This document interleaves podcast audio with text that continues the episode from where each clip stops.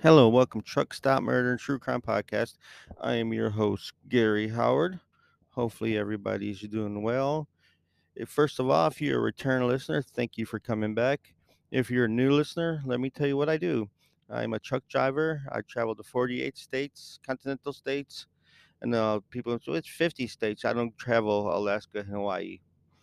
But the 48 remaining states, I do travel, and during the time I have to stay at truck stops and do a 10 hour break every day.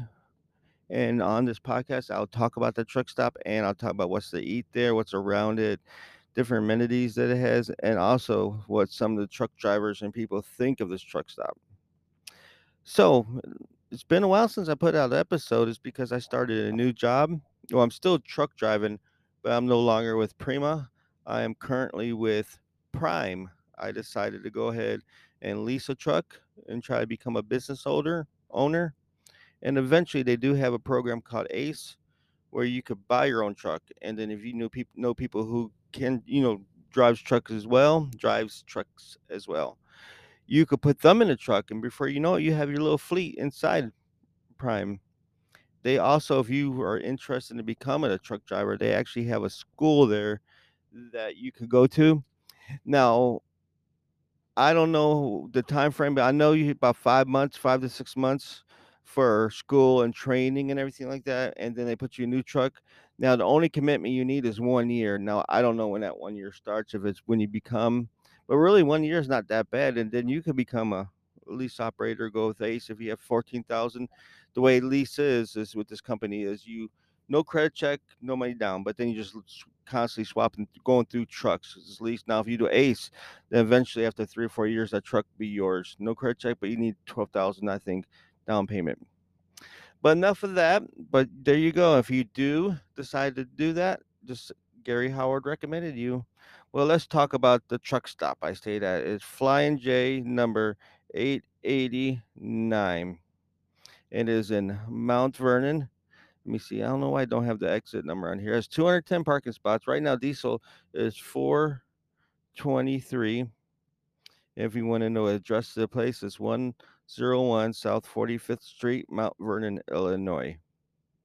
So, but it's like right there by I 64 and 57 where they meet. All you got to do is look for the Freightliner dealership, or if this is your thing, just look for the dispensary, Rise Dispensary, I think it is. They're all right there. Now, this place usually has a lot of parking. Don't have much parking in the main parking lot, but it does have a paid parking. It used to be free, but they changed it to paid.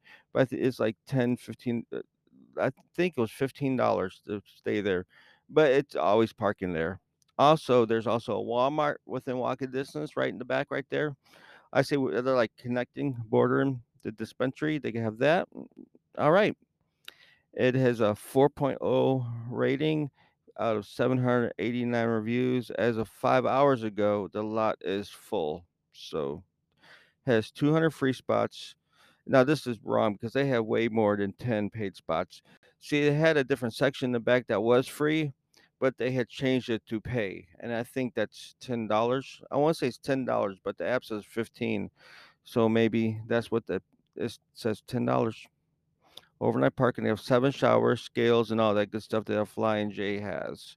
So if you're traveling through there, what is there to eat? Where if you're hungry, there's actually a lot of stuff to, there to eat within walking distance. You have the Chili's Bar and Grill right there, and I'm going to try to stay within a quarter mile. Freddy's Frozen Custards and uh, Custards and Steak Burgers, Double Overtime Grill, course, the restaurant itself, it's it says Flying J, but it's actually Huck's Travel Center. If you go to Travel Truck Trucker's Path, Chili's, Burger King, Walmart Supercenter, right there. Like I said, Chili's, Burger King, Walmart Supercenter, Freddy's. I said that. Circle K, Jimmy John's, Country Pride Restaurant, Arby's, Popeyes, Louisiana Chicken. You have a pilot across the street that you also has food one of these days. I will cover that because I do have some more uh, cases that I want to do around Mount Vernon. But yeah, you have your option Cracker Barrel right there, Applebee's Bar and Grill, Denny's, J and J Sports Bar and Grill, Sonic, So yeah, there is you, you do have options of what to eat. It's not one thing like a lot of truck stops you go to. The, well, I've been to like the smaller ones. They might have just a regular dining the truck stop food. But yeah, so let's see what people think about this truck stop. This guy says five star. He says one of the nice flying J. Oh, by the way, they're doing construction on it. Seems like they've been doing it forever. So the around the fuel pumps and everything, making it better for us, I guess. He said, okay, one of the f- nice flying J's. This place is called Hucks, but they have flying J pumps, except reward points for showers and staff stuff.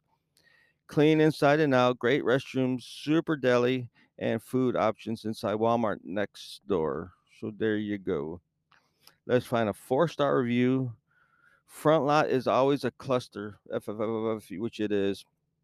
The rear lot is now twelve dollars for twenty four hours. There you go. I was wrong on both of them. It was twelve, which is not too bad if you want to run out your clock and you want guaranteed parking. You will have parking there, I guarantee it. I've never seen once they made it paid parking. I haven't seen it filled up.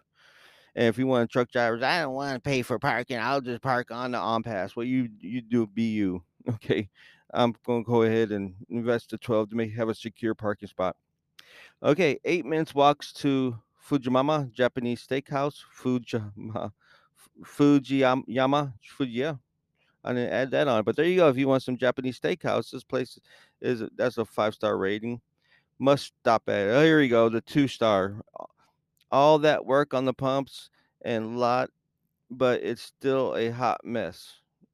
Now, as I'm gonna read these as they're so if, if it's not making sense, it's not to me. It's these people. Parking is paid 24 t- three star review. Parking is paid $24 times 12 hours is very expensive. I don't think so. I, I don't I, I've never seen a flying J or probably charge that much. Now, if he would, if that was a TA or a Petro, I'd be like, yep, yep, mm-hmm. Not flying three star review. Baba Goli says is not flying J anymore. No automated automated showers. I think I'm saying that right. A U T O M A T E D. Automated showers. Why does he walk in and they wash himself for him? Okay, one last review. Anonymous user with the one star coming in hot. The truck stop looks nice on the inside, but the people who work here feel like they're homeless and they have the ghetto attitude to boot. Bad customer service, slow eating behind the counter, slow eating behind the counter. Okay, ghetto, slow carrying on, you know, slow eating behind the counter, eating behind the counter, carrying on conversations behind the counter when they're supposed to be serving you. They're also the black dude with bleach skin there who wears a backwards golf cap, who walks around like he owns a place and walks right in front of you like you don't exist. Now, I don't know what this guy's doing. I've always had friendly staff there, so this guy is clearly wrong. And as for that one guy with the bleached skin, I never seen him there. But anyhow, on to the case. Today we are talking about the murder of Jana. Let's get her name. All right, today we'll be talking about the murder of Jana Reynolds. Now, not me kind of weird from the truck stop to now. I actually recorded the truck stop part April 1st. And since starting this new job, I have been very busy. And they do like to send a lot of messages. So, a lot of interruptions and whatnot. And this is my third take recording this. So, let's see if I could do it right now. But yeah, this case happened in Mount Vernon, Illinois. Like I said, with a truck stop. And we're talking about Jana Reynolds. She was a nurse. She was studying to become a nurse, a practicing registered nurse. And her husband worked at a printing factory, I believe. But the background is Jana was a nursing student who lived with her husband, Jeff Reynolds, in Mount Vernon, Illinois. On the night of May 5th, 1988, Jeff worked the evening shift that began at 11 p.m. He left for work approximately 10:45 that evening, and Jana was home alone after he left for work. Jeff's shift ended at 7 a.m. the next morning. When he returned after work, he noticed that Jenna's car was still in the carport, which he felt was unusual, and that when he noticed the door was leading into the house from the carport was all busted open. Jeff stepped in the house and called out for Jenna. And when he came across what he was not expecting at all, he walked into a bedroom and discovered Jenna's body laying on the bed, saturated with blood. After touching her chest, her chest, he ran out of the house screaming. Officers Vladetich V. I'm gonna call him V. His you spell it V L A D E T I C H of Mount Vernon Police Department was dispatched to the Reynolds home that morning. When he arrived, he also noticed that the door leading from the carport into the kitchen had been forced open. The door's locks were damaged and the doors facing had been torn off. Inside the bedroom, Officer V found Jana's body laying on her bed i- in a massive pool. Let me read that again. Inside the bedroom, Officer V found Jana's body lying on her bed in a massive pool of blood. After paramedics confirmed Jana's death, he secured the, the crime scene. Inside the house, Jenna's body lay on the her back at an angle, kind of corner corner, on top of her bed. Her thermal bottoms underwear had been pulled off one leg and hung around the ankle on the other leg. Her top had been pulled up to her chest. She had multiple stab wounds to her abdomen, chest, and hip, and her throat and wrist were slashed. One stab wound in Jenna's chest penetrated her heart. In the living room, the contents of Jenna's purse were dumped onto the floor. The investigators sent Jenna's clothes and sheets to Illinois Police Crime Lab. Crime Lab found hair fragments, uh, but they did not belong to Jenna or Jeff. First, the investigators focused on several individuals, including the, this person that we're going to talk about, Joe Tucker, and a person named Albert McDaniel McDaniels. Of course, her husband was verified that he was at work all the time, so solid alibi, so it wasn't him. McDaniels voluntarily gave in because it's, uh, the first person they always look at the husband and spouse or whatever, then people they know, but rarely strangers. But in this case, they knew some strangers. But yeah, McDaniels, this guy Albert McDaniels, McDaniels voluntarily gave investigators hair strands, blood, and saliva samples, and his clothing, and these items were sent to the crime lab Investigators interviewed McDaniels, and he admitted being in the area of Jenna's house and looking in her window on the night she was murdered. McDaniels told investigators that he was in the area for a proposed robbing of a nearby drug house. He told investigators that he had a conversation with someone he called TC, which I says Joe Tucker, who said he was going to the Jenna's house to have sex with her. McDaniel said that he left the area before TC entered Jenna's house. In May 1988, the crime lab determined that the hairs found on Jenna's clothes and bed sheets were not McDaniel's hair. The investigators were unable to find any physical evidence linking McDaniels to the inside of Jenna's house and other evidence that indicated that he was involved in Jana's death. At the time, the investigators also had hair samples taken from the defendant's head, Joe's head. I'm going to call him through this as defendant because the, the copy and paste I put defendant. So just make it easier flowing for me. The defendant's head along because he will be, or Joe's head, along with samples from other suspects. The hair fragments found, at, I think I just gave it away. Who, well, shit. But yeah, but there's more to it than that. Just the how he was busted, it's just crazy. The hair fragments found in the crime scene did not match the hair s- standard from the defendant's head. The French science forensic scientist science who scientist who examined the hair, however, explained that this result cannot exclude Joe as a suspect. So we're keeping our eye on him. He testified that the hair fragments from different body parts are different in appearance, that he could determine which part of the body the crime scene of the hair fragments came from because they were too small and he only had the defendant's hair stranded standard standard for a comparison. The scientists did not have any hair standards from other parts of the defendant's body for comparison. The scientists could only conclude that the crime scene hair fragments did not come from this person's head. So in September 1988, a person found a wallet that contained Jenna's identification laying in a burn pile in the wooded area of Mount Vernon. By December 1988, investigators had filed more than 300 leads. The investigation continued in many years without being resolved, and Jenna's murder, as in the words of Robin Warder, the trail went cold. He does a podcast called The Trail Went Cold, just like that. And which, if you want to see him, you can see him and myself at uh, in Austin on August 25th and 27th. I believe that's the dates. I'll put a link in my notes to the True Crime and Paranormal Podcast Festival. It'll be myself right there, Trail and Code, you know, already gone podcast, and of course Lainey, True Crime. She's the one hosting it all. Lainey Hobbs, who hosts True Crime Cases with Lainey. I think that's what it is. She used to be True Crime Fan Club, but she's changed it. But there are gonna be other a bunch of other podcasts there.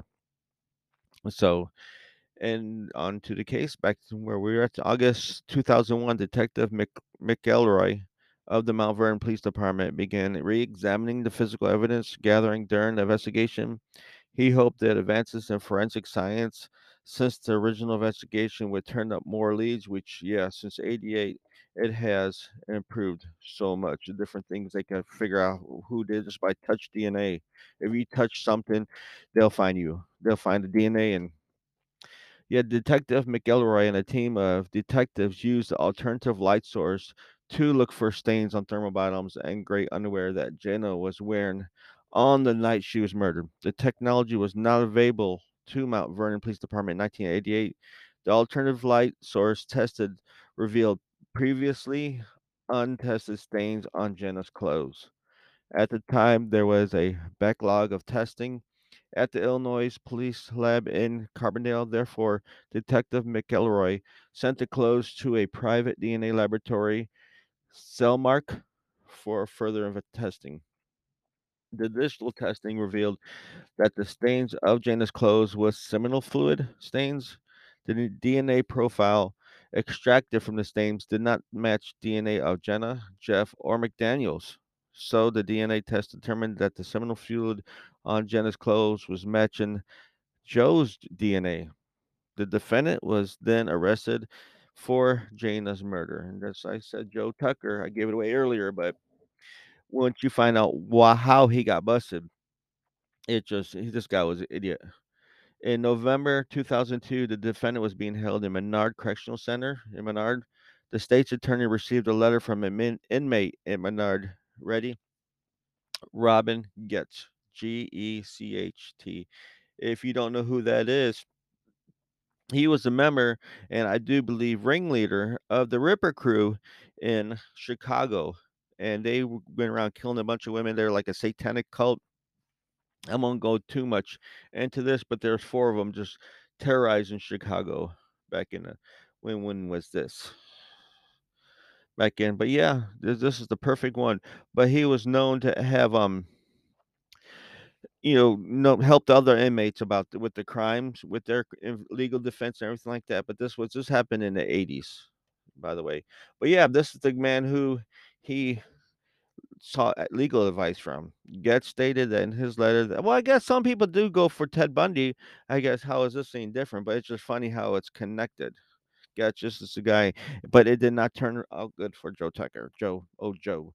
Gecht stated in his letter that he had informed he had information about Jana's murder and that he had about Jenna's murder. Detective McElroy interviewed him concerning this information. Detective McElroy obtained handwritten statements detailing Jana's murder and a floor plan of Jana's house, which Gecht stated were written and drawn by Joe. A handwriting expert analyzed the documents that McElroy received from Gecht, along with a sample of the defendant's handwriting, and confirmed that the defendant wrote the statements. That Joe wrote the statements. Yep, that's him. The state presented Gecht's testimony at the defendant at his trial. He testified that he was not so promised anything in return for his testimony, but that when he wrote the the state's attorney concerning that Joe's handwriting statements, he wrote that he hoped that they could listen. He said he didn't want nothing, but he said he could hope work out some arrangements that will be helpful for all concerned. So yeah, he wanted something. Gecht testified at the trial when he discussed Jana's murder with the defendant, with Joe. The and then Joe told him that he entered Jana's house with the intent of raping and brutali you know, burglarizing burger why can't I talk? Burglar I think I'm getting Alzheimer's maybe, getting old, can't read, and that he killed her. Gecht testified that he helped Joe construct a defense theory and that Joe's friend McDaniels killed Jenna and he only observed. According to Gecht, the defendant wrote three narratives that described how he committed the murder. Gecht read the statements to the jury. I'm gonna go re over this. I know now there's gonna be some you know, horrible things that they wrote about, but this is what some of the things there's like 3 statements, so there's there are 3 different scenarios. And I'm gonna let you know right now, it's some sick, disgusting things, but here you go, what he did to this poor woman. And keep in mind, he also asked them because he kept writing them, but he kept telling them to write more, be more detailed. He really pulled it out of them. According to Gecht, first handwritten count, Joe wrote as follows: "Outside came through door of" now this is I'm gonna read it as it's stated. "Outside came through door off of the kitchen, went to the living room where she was on the couch, took her to the bedroom, had sex, stabbed her after sex, looked through the house and saw a black bag, got the wallet out of it and left." Gecht testified that the second handwriting statement the defendant wrote that he parked his car 2 blocks away from away and walked to Jenna's house. He encountered McDaniels, who walked with him to the house. McDaniels looked into Jenna's living room window, and the defendant looked into the kitchen window.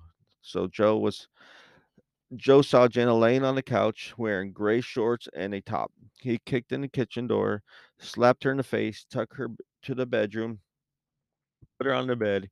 He wrote that he pulled down her gray shorts and had sex with her. He described cutting Jenna's neck and wrist and stabbing her stabbing her in her stomach and heart, holding her down as he stabbed her with his knife. He wrote, "After sex, got the wallet out of the purse, left the house, walked back to way I, where I came from." Gecht told the jury that the defendant Joe wrote the third handwriting statement as follows. Early hours on May 6, 1980, so they're getting more descriptive. Early hours on May 6, 1988, I was driving down 22nd Street, going over to Tony Duncan's house on 22nd. I parked my car 2 blocks away like I always do. I don't know why he did that. Drugs, maybe? I don't know. As I I mean, how many people, when they go to someone's house, they park 2 blocks away from the house and walk there? I guess maybe it was I don't know, but it's Mount Vernon, so he probably couldn't went to the house, but sidetracked. As I started walking over to Tony's house, I saw someone at the end of the street. As I got closer, someone said, "Little Joe, this is Albert Daniels, my cousin. He's about 5 foot 7, light skin, around 200 pounds." As I came to him, he asked me where I was going, and I told him over to Tony's house. I asked him where he was going. He said, "Just walking around," and he put his arms around my shoulder and we walked on. We as we got closer to Tony's house, he ran over to another side of a house, another house looked in the window. He called me called me over. I looked in. I looked in and this girl was laying on the couch asleep. He said, "What a ass." He said, "Maybe we can get in and have sex with her and look for some money or drugs." Albert said, "Go ahead. I'll stay here." This was about 11:45 PM. I went into the side of the house at a door that was located at what was the carport. I pushed in the door and led to the kitchen past the bedroom. When I came up to her, when I came up to her, I realized that I knew her from somewhere. Knowing that this, she was waking up, I pulled the pillow over her head, face, and started to fight. And she started to fight, but never yelling. She got up, I got the pillow off as and, uh, ugh, I got the pillow off as we fell to the floor in the living room. I then punched her a few times in the face, and she stopped fighting. I told her to get off the floor and get in the bedroom. She refused at the time, and I pulled out a knife that I had in my po eh, that I had with me, a pocket knife that was about 6 inches long and held her neck and said, "Move it." She then started walking towards the bedroom, located just off the kitchen area. Once in the bedroom, I threw her on the bed. I held the knife to her neck and pulled her top over her face and started taking off her panties. But she started to fight again, so I climbed on top, cut her neck, and punched her in the face again. She said, Don't hurt me. Then she just lay there and said nothing. I'm hoping maybe she he just rape her and just leave, and maybe not. But as you'll see, it, it didn't stop at just the rape. She was wearing a thermal bottom, gray pants. She was around five foot five tall, red colored hair, short head, nice small little titties, and was red like in color. She had a lot of freckles on her body. As she lay there, I got undressed, pulled down her panties, down around her ankles, rubbed her hmm a few times and her breasts. And then I put my penis in her and had sex with her for about five minutes. And then I was ready to come. I pulled it out and it she come down the sheets. That's how they knew he was because he left the stains. This sounds more about what happened. Soon after, I started getting up and then stabbed her twice in the chest and a number of times in the abdomen area. She started moving around. I stabbed her in the right hip area. She stopped moving and I got off her. I started looking around for cash while doing this. I thought I heard her getting moan, so I went back in the bedroom and cut her wrist to be sure she would die. Then I did that. I leaned over her body. I, then I went looking through the house for money. I saw her purse. I went in and took the wallet. After taking the wallet, I went back outdoors through the door I came. Gecht testified. So yeah, this guy's a fucking monster. But yeah, Get Gecht testified that he told the defendant to rewrite the statement four times, and in one statement, the defendant wrote that McDaniel's killed Jana. So he has all kinds of crazy stories. And like I said, this guy Guest kept telling him rewrite it, rewrite it to make it more detailed. At one point, told him diagram of the house, everything to make sure that it was not just one of them rumor things, jail hostage rumors. It was in his handwriting, everything. But yeah, the trial defense called McDaniels to the witness. He testified that he was at the time in the, the where he was. He testified that he was at the time in custody of the Department of Corrections for armed robbery. He remembered being in the vicinity of Jenna's house on the night he, she was murdered because he was going to rob the house next door to Jenna's house. McDaniels testified that he, as he passed Jenna's house, he saw Jenna through the window and he thought she might have she might have seen him because he was cutting through her yard. At that time, he knew Jenna slightly. He testified that he discussed robbing a house next door with a person known as TC. He testified that he falsely implied implied to TC that he and Jenna had an affair. He advised TC that the best time to go in the house if he wanted to have sex with her was between 11 p.m. and 7 a.m. while her husband was at work. He testified that he knew the def- knew Joe and that he might be his cousin by marriage. He was not sure, however, and knew that uh, Joe had the nickname of Lil Joe too, Lil Joe Tucker. He was unable to identify TC at the trial. Angel Chrum, at C H R U M, Angel Chrum testified that in May 1988, she was McDaniel's girlfriend. She knew that McDaniel shaved, but she didn't know if he shaved every bit of his hair off. A friend of McDaniel's, Eddie Chrum, testified that he had seen McDaniel's with a shaved head back in 1988. From time to time, McDaniels had a mustache, and there were times that McDaniel shaved his arms, but he did not know the dates. Detective McElroy testified that um, in May, Mar- in March 2002, Joe Tucker heard head looked like it had been shaved and was growing out.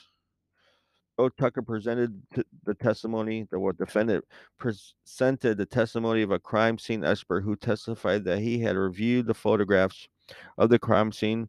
He testified that he did not see any evidence in the photog- photographs of the crime scene that would that anyone rushed into the kitchen. He believed that the crime scene photographs indicated that no struggle occurred on Jenna's couch. On cross examination, he admitted that the crime scene evidence indicated that the kitchen door to Reynolds' home had been forced open and that Joe Tucker testified that he knew Jenna from working at Wendy's restaurant. So that's how he recognized him. Restaurant in Mount Vernon in 1982 to 1983. He testified he was a friend of Jenna's and that he had a sexual relationship between 83 and continued over the years until she was killed. The Joe defendant told jury that on the night of May 5th, 1988, he headed to Jenna's house and parked two blocks away from the house. As he walked to Jenna's house, McDaniels appeared and asked where he was going. The defendant told McDaniels that he was going to Jenna's house, and McDaniels told him that he was just walking around. McDaniels walked with the defendant to Jenna's house. According to the defendant, they knocked on the door, and Jenna let them both inside. Inside, they sat on the couch and talked. Joe testified that when Jenna got up to wash her hands, he went in the bedroom and called her into the bedroom. He told the jury that they started with foreplay, which led to sex. They had sex for about 15, 20 minutes. Then Joe said to McDaniels to come in the bedroom door and asked. Defendant said that McDaniels came in the door and asked. I guess he thought he was going to get some too. He said, "Was it a party?" And Jenna said, "No." McDaniels then left the bedroom door, but came back and said, "Fuck this shit." Defendant Joe testified I had already came at the time and I was getting up and then he just ran in the bedroom and just started stabbing her, pulling her pulling on her. Joe testified that he pushed McDaniels, but McDaniels pulled out a knife and stabbed Jenna. According to Joe, McDaniels pointed knife at him and threatened to kill him. Joe then ran away. He claimed that when he saw McDaniels later that e- morning, McDaniels still had the knife and told him that if he said anything, he was going to kill him. Joe testified that he did not say did not say anything to the police because he was afraid, or maybe because he did the murder. So Joe testified that he met Gecht when he was sent to Menard. He wrote some questions for his attorney to ask certain witnesses, but he felt that his handwriting and spelling were not good enough. Kind of like my reading of this. Therefore, he asked Gecht to type the question. Oh my God, that's Gray Hughes. I got a notification. Therefore, he asked Gecht to type the question. I know that's unprofessional, but I'm recording on Anchor right now, and it's really I don't think I you can record, but there's gonna be a lot of editing. But yeah, defendant motions for them. He testified that Gecht told Joe that he could help him with his defense, and then he that he gave Gecht a copy of his discovery. He admitted that he had handwriting. He admitted that he had handwritten the statement they had offered it into evidence, and he had written them for Gecht to help with his defense. According to Joe, after he had written the first statement, Gecht told him he needed to add more detail in the statement. Joe testified that Gecht told him to leave McDaniels out and put yourself there, and that he would show him how the police missed McDaniels. The defendant then testified that he, I know I keep going from Joe to the defendant, I'm gonna try to fix that. He took every everything he knew about the case from the discovery and tried to rebuild the crime scene. Joe testifies as followed. I went to Robin Gecht to write out these little questions that I had for him, and he told me that these questions was too wide open. I didn't know what he meant, you know, so I started listening to him. So he told me he's like, "Okay, let's see your work." Okay, so I gave him my discovery, but then when I told my lawyer what had happened initially, I didn't have no discovery paper, you know, to go off of. So then Robert Gecht told me, he's like, okay, leave McDaniels out and put yourself there. I'm like, uh, he's like, leave McDaniels out, put yourself there. I will show you how how the police missed it, missed him it sounded okay to me. And you know, so you know, in in and we see. I don't know what that supposed to mean. In and in in and in and and we see if the the CSI court TV practice everything they everything that they were they rebuild a crime scene, and actually this is his quote writing. And actually, that's what I did right here. I told everything that I knew about the case, and I tried to rebuild the crime scene. So I knew exactly what to tell my lawyer after I wrote this. Like I said, I'm trying to piece this is the fourth letter, I believe. Like I said, I'm trying to piece every part of the paper together. I'm trying to take every sheet of paper.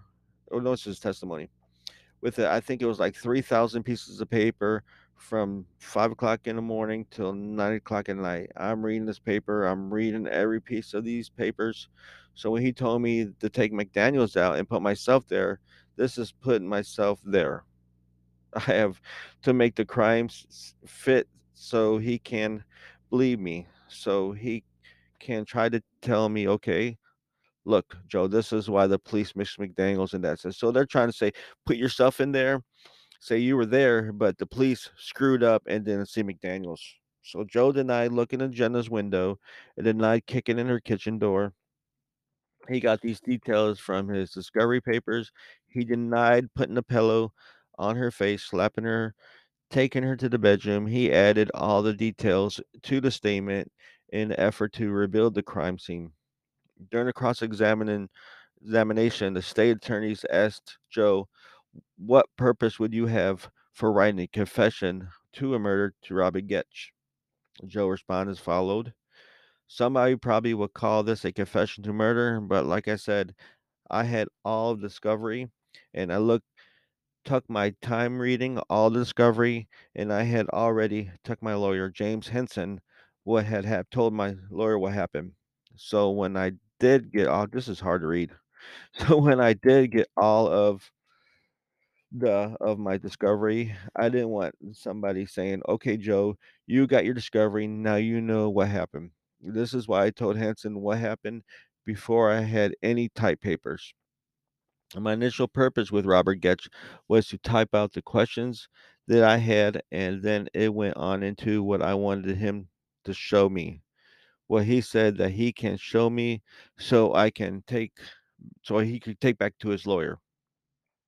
So Joe admitted that Gecht told him that eh, he was going to help him. He was going to tell tell have to tell the truth. Kind of like that big boss man thing they had in Canada.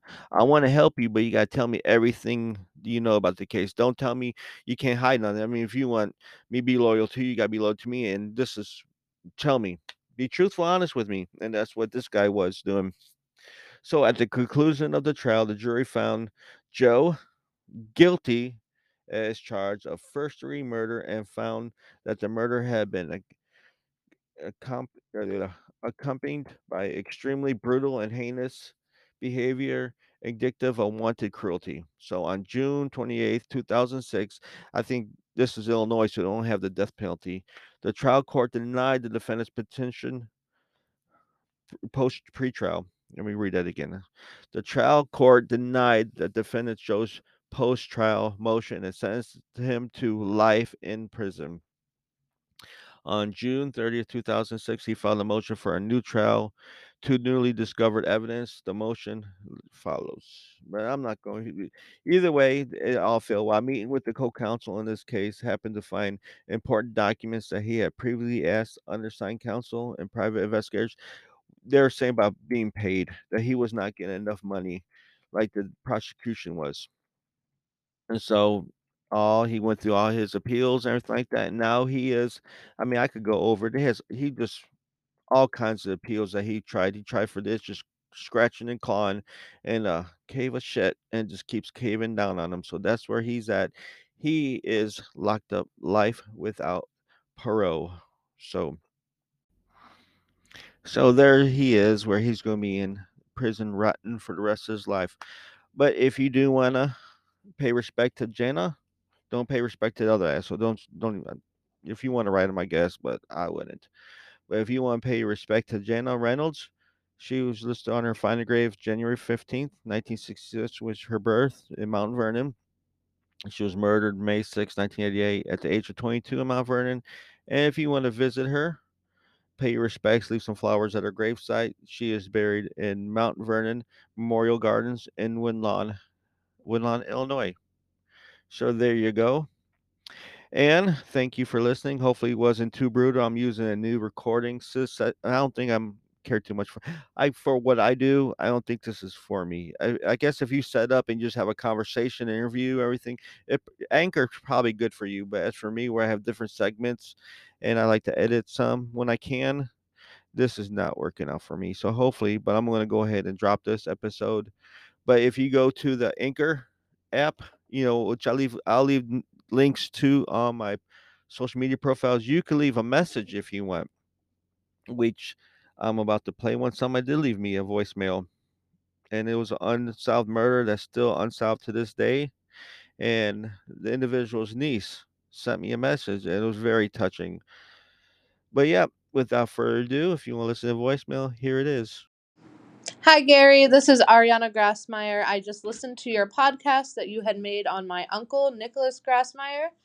Um, I wanted to say thank you from my family to you for making this podcast. Um, we do not have any kind of answers on his case or anything as of now, but we do appreciate any time that there's any kind of promotion on his case, anyone who wants to talk about him. You know, we want his name to be common in this area. I want I want people to know that he was here, that he existed, and that he was loved, and he still is loved, even though he has been dead for a very long time now. My family, we just want answers to something that we don't feel like we ever will. His brother's getting older now, and you know, we all have a family and we miss him. We need him. So I wanted to say thank you for creating the podcast and that we do appreciate it. Yeah, that was an episode that I dropped on September 23rd, eh, 2022. And I had think I mentioned Nick uh, it was the unsolved murder of Nicholas E. Grassmyer, like she said. And it's one of the cases I saw that thought there was not much coverage on it, and I thought, why? It's an unsolved murder. What? Maybe it's because of white. I think I might have mentioned somebody because he's not a pretty white girl. He's just a boy but I think we need to look at it because he had amazing football. If I remember right, he had played his, you know, a football game that day. I guess his rival and had a good, good. And he was walking home from his girlfriend's house, and some of the opposing players might have seen him. Was not bad. Maybe decided they wanted to try to beat him up, and it just got too carried away. But anyhow, yeah, if, I'm gonna put the link to that too as well in my description. Go back and check it out if you would like to. As a matter of fact, I encourage you to. So there you go. I said thank you, Ariana Grassmyer, for the message. If you could, you could leave one too. Like I said, leave a message like that, or just call me an idiot, or whatever you want to do. I'll any kind of attention is better than none. But there you go. Follow me on social media, truck uh, Facebook at Truck Stop Murder Crime Podcast Group. I'm trying to really get that grow. Also, this is also on YouTube. So go to my YouTube channel, Truck Stop Murder and True Crime. I'm trying to build it to a thousand so I can start going live on there at some of these murder scenes and Twitter. I'll leave all the information online. And I think I have something. I am currently right now waiting for a load. So hopefully that happens pretty soon. All right. Like I always say, you can't fix stupid, but you sure number with the 2x4. I'm out of here.